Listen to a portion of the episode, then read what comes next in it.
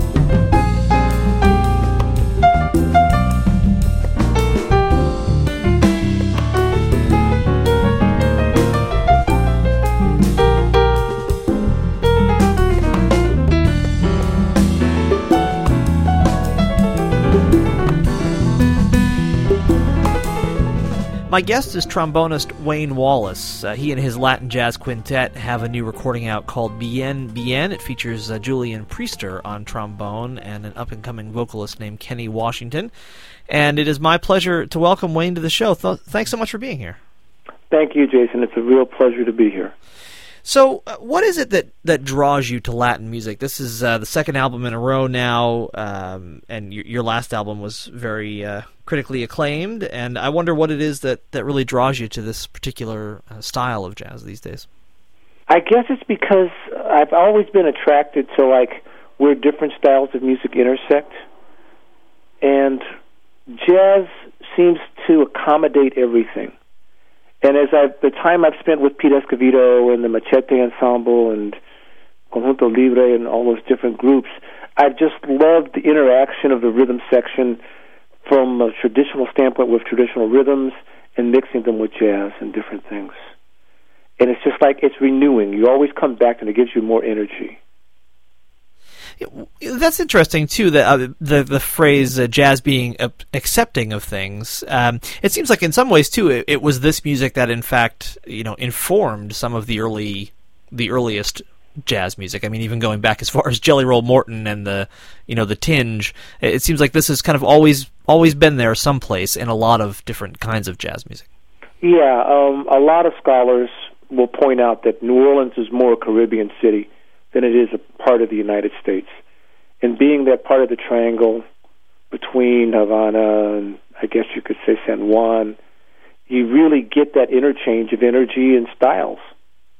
Well, will you talk a little bit about uh, your kind of first exposure to this music? I mean, I know you, have played with everybody, you've played in every in every style of music, and uh, but I'm interested in how you first uh, kind of got exposed to, you know, kind of really uh, I don't know if traditional is the right word, but uh, you know, kind of authentic Latin music. You mentioned some great bands already that you played with. Well, I guess my like everyone, you know, you hear Cal Tjader was a big part of it here. I did, I was into a lot of early R and B back in the late '60s, early '70s on the Broadway scene here in San Francisco, and I remember working there and always seeing Cal Tjader's name at the Jazz Workshop or at the El Matador. And eventually, I, I met Pete Escovedo back in 1970, and he asked me to play uh, for a couple of days with Azteca, which I couldn't do, unfortunately. I wish I could say I played with that band. And from there, I kept getting phone calls from Latin band leaders. And eventually, I just started playing.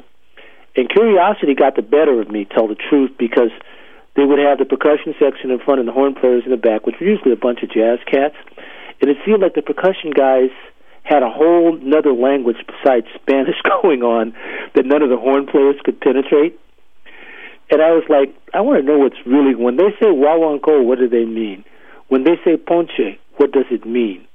So I just started hanging out with those guys and asking questions, and it just pulled me deeper and deeper into the music. Wayne, why do you think you were getting those early calls uh, for Latin band gigs? You know, that's a good question. I'm going to say partially, and this may sound strange because I could read. Sure. A lot of those gigs, it was just like, here are the charts. We're not going to rehearse. Can you come in and play the charts? right. Here you go. Good luck. yeah, so part of it was that, and that you know, I just, I guess I was young at the time, and I had the energy. I wanted to do it.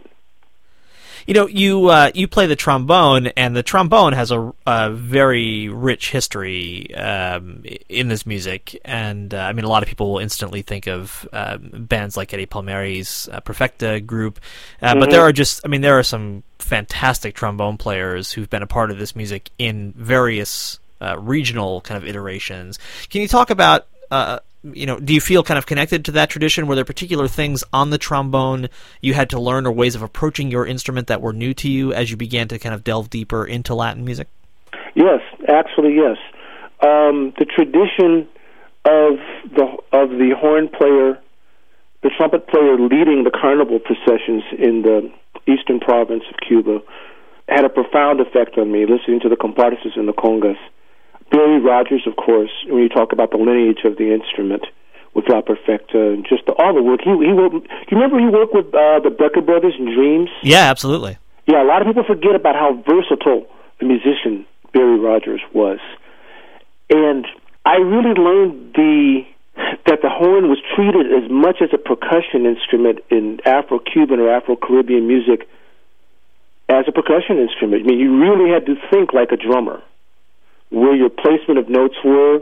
I noticed how the singers took that same approach, and it was just a it was a radical turn from what I had learned from jazz and Dixieland and R and ska actually.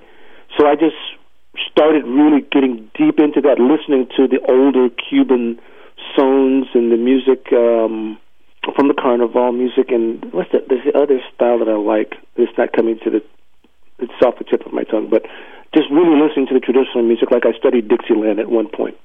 It really changed my playing. You know, there's an affinity with the older blues style, like the Bessie Smith, like Charlie Green, that trombone player, like Trombone Charlie, that tune she did, um, of that style of playing, of emulating the human voice. And that was the thing that really attracted me to that music.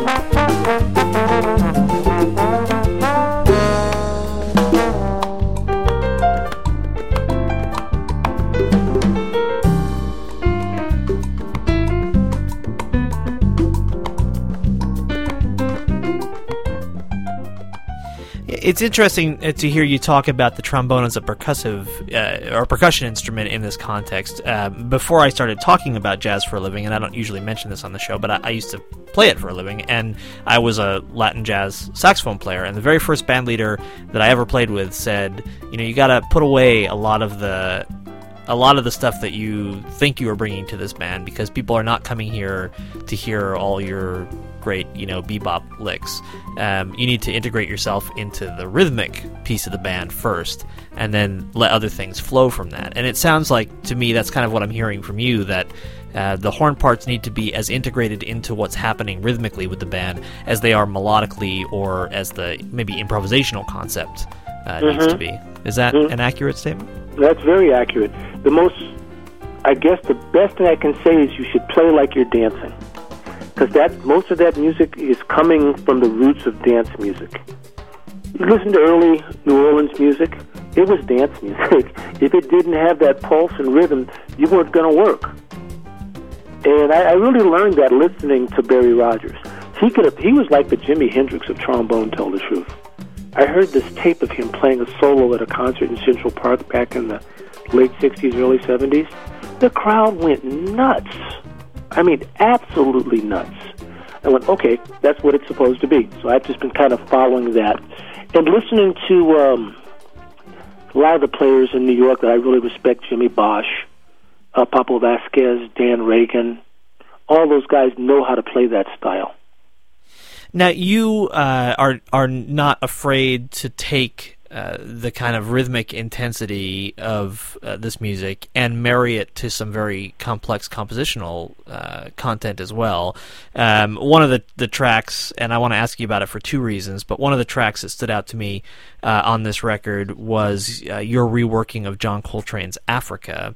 Um, so, can you talk about the arrangement of that tune and why you chose it? And I also I want to follow that up by asking you about Ron Stallings and just asking okay, you to sure, sure. I've always, I really got into Coltrane. If there was such a thing as world music, he was kind of like the godfather of bringing that forward into jazz. When he really started experimenting with Indian music, and of course Blakey had done it earlier, but Coltrane just took it to another level. And when I look at a tune like Africa, it swings. It has a six-eight feel to it. It has so many different possibilities that it just felt like the perfect composition that spoke of all this freedom, all this musical freedom that that Afrocentric Afro Caribbean music can offer. It was a perfect vehicle for it. And as far as Ron Stalling goes, Stallings goes, he that's one of the things I loved about Ron was he would try anything and he would embrace it. And so I thought this was a perfect song, like just to go, well, this is what Ron was all about, so let's just play with all of that in mind. Uh, Wayne, will you tell folks who, who Ron was? Ron is one of my oldest friends who passed away earlier this year. Um, I've known him since the early 70s. Funny story. I was a semi professional soccer player for a while. And the first place I met Ron was playing soccer out in Golden Gate Park. And then we both kind of discovered we were musicians. and from there we've been we had been working in different bands and same in different groups. I would see Ron play, and then we would get hired. We were hired as a horn section to back up Dr. John a couple of different times. We opened for the Grateful Dead. And of course, I worked with him in Machete. He played in my band. Worked with him with Boz Scaggs. But Ron, um, I guess the most definitive thing for us was we both went to Cuba in 1993, 94, and 95 to study at the National School of the Arts. And I think that's beyond the fascination with Afro Cuban music. That's when the love affair began. Now, listen, I don't want to get derailed here, but. Uh, I'm sorry, I mean, it's tons of information. But soccer is my sport, so. Uh, now, are you talking? Are we talking in the NASL days or what? Yeah, actually, I was playing in the semi-pro league here in San Francisco when the NASL was going on. No kidding. No kidding. I have just learned something that I had. Uh, there was no way I probably would have uncovered. Well, no one except ever for asked. you mentioning it. and, and, and my definition of semi-professional was I got paid. Which, hey, man, that's that's professional as far as I'm concerned. So. it was a local club level, but I actually got paid for playing soccer. And after about a year of it, I went. I like my teeth. I like my fingers. I like my knees. I think I'll stop.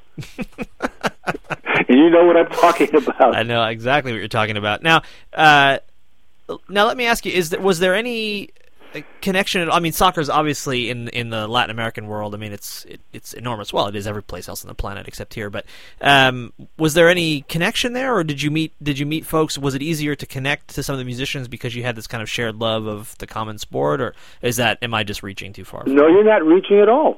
I played for the Brazilian soccer club here. I learned a ton of stuff about Brazilian music. A lot of the people in the soccer clubs I played with would come see me play with my bands it was a perfect marriage. That's that's how I started learning Spanish, how I started to understand Portuguese or Brazilian culture in the different countries, and uh, to this day, I still see people I play soccer with that will come to gigs that I do. That's fantastic. The soccer jazz connection. I, if we got to figure out how to work this thing out because uh, I, we've hit on something here, and let's.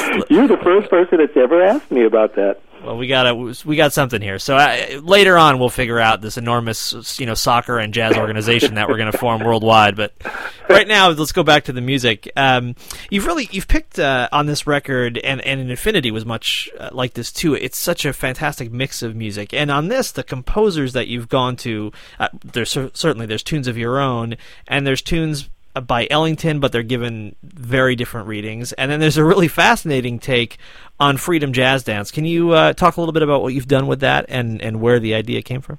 I'm a big fan of Eddie Harris. I've always respected him as an innovator in so many different levels. As a as a composer, of course, as an instrumentalist, and an innovator in experimenting with different types of instruments. Amazing musician. And I kind of been working on that arrangement of Freedom Jazz Dance for a while. As you're a musician, you can tell like I displaced the melody in one place. I did that on purpose just to give it a little different kick and then to harmonize it again. Then I got the idea that it it was nice to fit it rhythmically with something different like the bomba from Puerto Rico and give it an Afro Puerto Rican style. And it worked really well because like Baile de Libertad and if you think about everything that Puerto Rico's gone through with the bombing at Vieques, it just really symbolically seemed like the right thing to do instead of just trying to do it like a mambo. And I've had a lot of um, my Puerto Rican friends just been really touched by this, hearing a bomba like that with all of that movement melodically.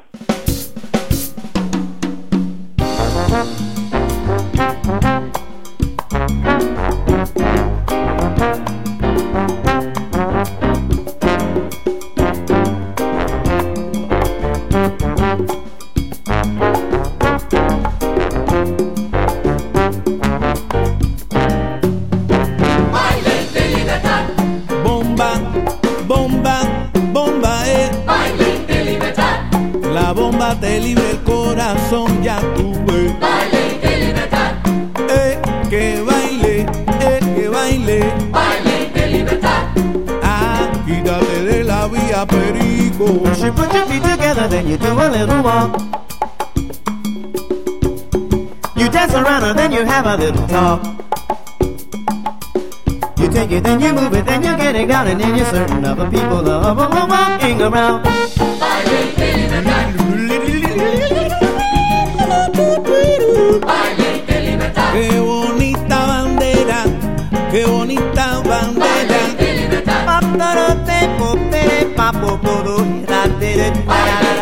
Mueve la cadera, baila la bomba y nada más. Now the tune is really funky and dancing upside. It was composed by Eddie Harris one night. True that he was You know, it's interesting that you hit on that combination because, I mean, if you just hear Freedom Jazz Dance, that melody is. It, it, well, first of all, it's a tough melody, but but second of all, it's so it is so rhythmically disjointed that um, it, I don't know. It's it's surprising to me that it it struck you as something that would fit well over such a kind of rhythmically fixed idea um, as what you've paired it with here. But it certainly does work, as you mentioned. Well, the, the, one of the real blessings I have is I've had a working band for four years now, and we'll experiment with things. And sometimes things just happen on the gig. And as we played this tune, originally, I don't know if I had it as a bomba originally, but it kind of morphed into it. And I went, oh, okay. And that just gave me a lot of flexibility of moving around that rhythm. Well, you've uh, you've hinted at my next question, which was going to be to ask you to talk about the people who are in your working band, who are all uh, top-notch players. Will you just tell folks who they are? Yeah. On uh, bass, we have David Belove, who I've known, Jesus, forever. And um, fabulous musician. David is a great photographer, by the way. He's been doing a lot of uh, work of over the years of uh, like Francisco Aguabella and different folks. And I think he's getting ready to have his first photo uh, showing. Uh, of course, we have Michael Spiro on percussion, musicologist, percussionist extraordinaire, professor at Indiana University now. Now that's another story because he commutes back and forth between the Bay Area and Indiana. He's there for a week, then he's here for a week. Wow. Uh, Murray Low on piano, one of the jewels of the San Francisco Bay Area scene. It's an incredible player in different styles of Latin jazz, but a wonderful jazz player too. And we have the ubiquitous Mr. Paul van Wageningen on trap drums. And Paul is the chameleon that just goes through any style from Brazilian to ska to soca to, to Afro-Cuban. Well, listen, I love that the, the first names of the five guys in your Latin jazz band are Wayne, Murray, Michael, David, and Paul. Which really sounds like they ought to be, you know, kind of mop top like the, the other the guys who didn't quite make it into the Beatles. It's just it's beautiful that this music. I mean, everybody can has absorbed this music. It seems like in the world. It's really interesting. I know, like, we play Afro-Cuban music, and like somebody come up to me and go, "So, what part of Cuba are you from?" I go, "Oh, San Francisco." That's right. I'm from the Bay Area of Cuba. But I, oh yes, but I have spent time there, as has everybody else in the band, actually. Well, eh, well, so let's uh, let's talk a little bit more about that. I, the um, there was a lot of there has been controversy at various times over the years about like, who should play jazz, for example, and whose whose province uh, was jazz music, as if a you could figure out what jazz means in that sentence, and b as if anyone owns it. But uh, I mean, let's talk about the same thing in the in the Latin context. I mean, it it doesn't seem like a music that needs to be owned, or uh, you know, it doesn't seem like you need to have you know grown up in Havana or in San Juan or in Bolivia or any place else to figure out how to play this music. It seems like it could be like any other kind of music that you can embrace it and immerse yourself in it, and off you go. I totally agree. Uh, I think that the biggest thing that any artist and musician or any type of artist needs to do is to be true to themselves and true to their roots. Like I said that earlier, that jazz is very accommodating of other styles. Cuban music is too. Afro-Cuban music is very accommodating. There's a fine line, I think, of taste of what you can do and what you can't do. And just for my own taste, I never try to portray the music in a way that I, for lack of a better term, as you said, that I own it, but I love to partake of the well of what it has to offer. My, I know what my, my background is really has been in jazz and R and B, and I've really just moved towards Afro Caribbean music and tried to pull those things together so it really rings true when you hear me play. Yeah, and I think that's an important distinction. Um, yeah, I I don't mean to suggest that if you you know kind of fake a Latin rhythm that then everything's cool. I mean, it, uh, but I think what that's not what you're doing. What you've done is spent serious time studying and traveling and immersing yourself in the music, and I mean the results. Well, you can hear the results on the record. Yeah, I really hope so. I really hope so. I I know I am not of that. I wasn't born or grew up with all of that, and I have total respect for the people who have. And there's a lot of folks that have just dedicated their lives to. Oh, what's a good? William Cepeda is a great example. I mean, he really is that branch of the Cepeda family that really wants to push Puerto Rican music forward. So there's different things, and I'm actually quite happy with what we've done here in the Bay Area. You uh, you've invited uh, a number of guests, some of whom we've mentioned onto this record, uh, and and one you know big name who just jumps out uh, at you on the album cover is Julian Priester. Uh, will you tell folks who Julian is uh, and and why you invited him to play on this record? My relationship with Julian goes back to when he was in the Mwandishi band with Herbie Hancock. He came through the Bay Area, and they actually had a residency where they stayed here for a while. And I studied with him. And Julian had a profound effect on me musically from the looking at music in the bigger picture, how the totality of what music is about. Very tasteful. One of the one of my best experiences has just been studying and just being around him. And his history is so rich. Let me see if I can get it right. It's one of the few musicians that's ever worked with Ellington and Sun Ra, if I remember correctly. I think that's right. Yeah. And he's just I, it was funny on this record. As I started doing some more research on him, I realized he had played in some salsa bands back in New York in the '60s and '70s. Oh, no kidding. Do you, yeah, do you remember who with? It was, and we started talking about. Oh, you see, I used to work with. Him. Oh, perfect. So when he played a, co- on his solos on the record, I was like, "Of course you have. How silly of me! You, you know what to do." uh, the tune, uh, one of the tunes on which uh, you know Julian really stands out in this record. Uh, there's actually three trombonists: uh, you and Julian and and Dave Martell. Uh, I'm actually not familiar with Dave. Will you tell us who Dave is, and then will you talk about your version of "Going Up" on here? Okay, Dave is um, a Bay Area trombonist who's just a phenomenal talent. Wonderful lead trombone player, great educator, and I just enjoy working with him. So I, I, I wanted to invite him to be the third trombonist on the record.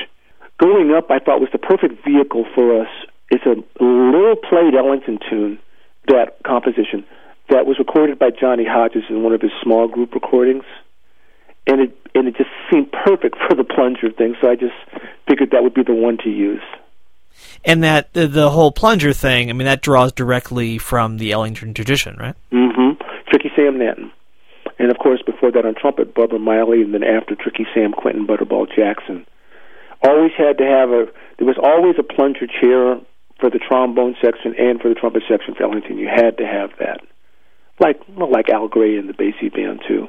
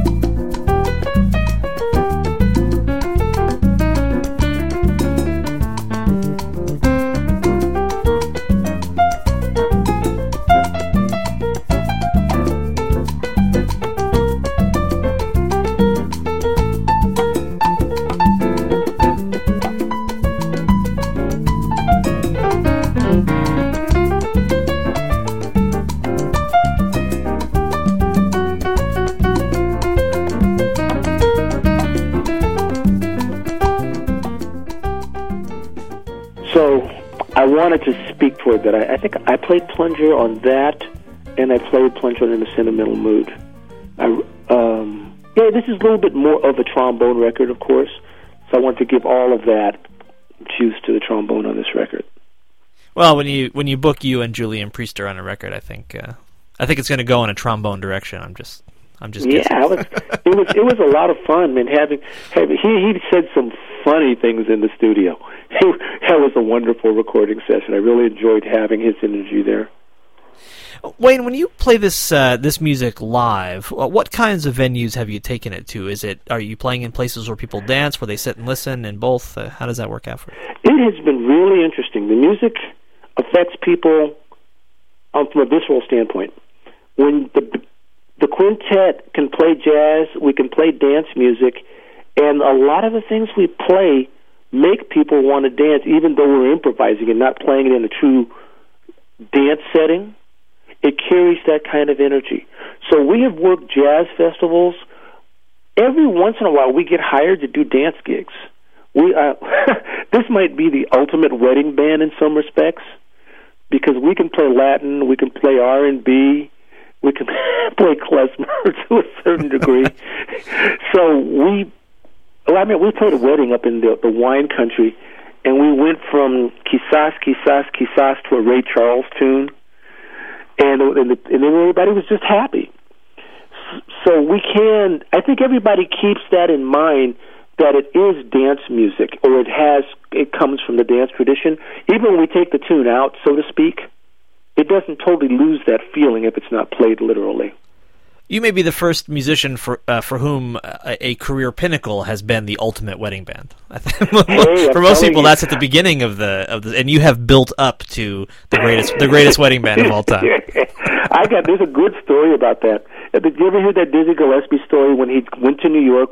I'm sorry, went to Europe with his with a big band, his big band back in the 40s, and he was acclaimed as one of the greatest trumpet players in the world. He came back to New York after this three month tour and didn't work for two months. And you know the first gig he got was being an accompanist to a musical saw player. and, and he said, "Yeah, I read this in one of his books." And he said he just laughed because then he understood what it was all about. Ah, uh, it's a it's it is both funny and uh, you know a little terrifying at the humbling at the it? same time. Yeah, humbling. That's the truth. Well, uh, my guest is uh, is Wayne Wallace. Uh, his great new album is Bien Bien, the follow up to uh, Infinito, with his Latin jazz quintet and uh, soccer player, trombonist, uh, composer Wayne Wallace. It's been it's been my pleasure to talk to you, and now I'm serious because when you and I are accepting our award at the UN in a few years for the uh, the soccer jazz coalition that we're forming, uh, I want to remember that it all started with this interview here. So uh, thank you so much, man. That's exactly right. That's exactly right. Set, get, give me a good arrangement of that, and that will be the theme song. You know, we're laughing about this. If if we put together a great arrangement of that, and it goes to South Africa next year, It'd be all you. over, brother. I'm that's, telling you. That's exactly. We can finally live in the style to which we would like to become accustomed. yes. well, Wayne Wallace, it's uh, it's been an absolute pleasure talking with you. I really uh, enjoy the records, and uh, thank you for taking the time to do it. I hope you'll come back. Oh no, thank you. It's a real honor and a pleasure. And anytime you want to continue the conversation, I'd love to pick it up.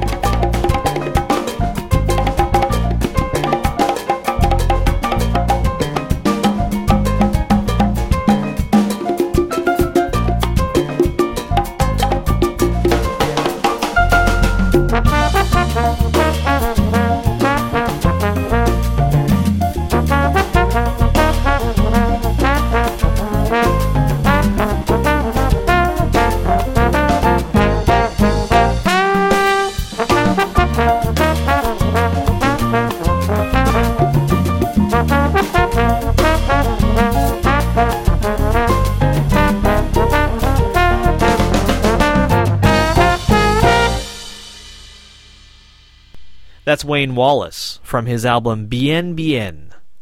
You've been listening to The Jazz Session. I'm Jason Crane. The Jazz Session is presented by AllAboutJazz.com, the web's leading source for jazz news, reviews, MP3 downloads, and more.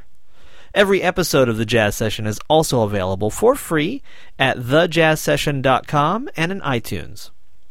This show has an email mailing list, uh, which is a great way to win free music and also a great way to stay up to date on what's happening on the show. You'll get one email a week on Monday, which tells you uh, what's coming up in the week ahead. And now that there are three episodes every week, that's even more important, so you can stay tuned and keep track. You can sign up for the mailing list at thejazzsession.com.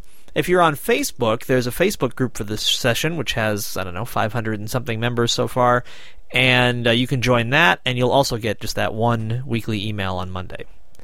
The theme music for this show is by the band The Respect Sextet online at respectsextet.com. Thanks also to Dave Vrabel, who designed the Jazz Sessions logo. The show is distributed under a Creative Commons Attribution, Non Commercial, No Derivative Works 3.0 United States license. Thank you so much for listening. Please support live jazz whenever and wherever you can, and come back next time for another conversation about jazz on the Jazz Session.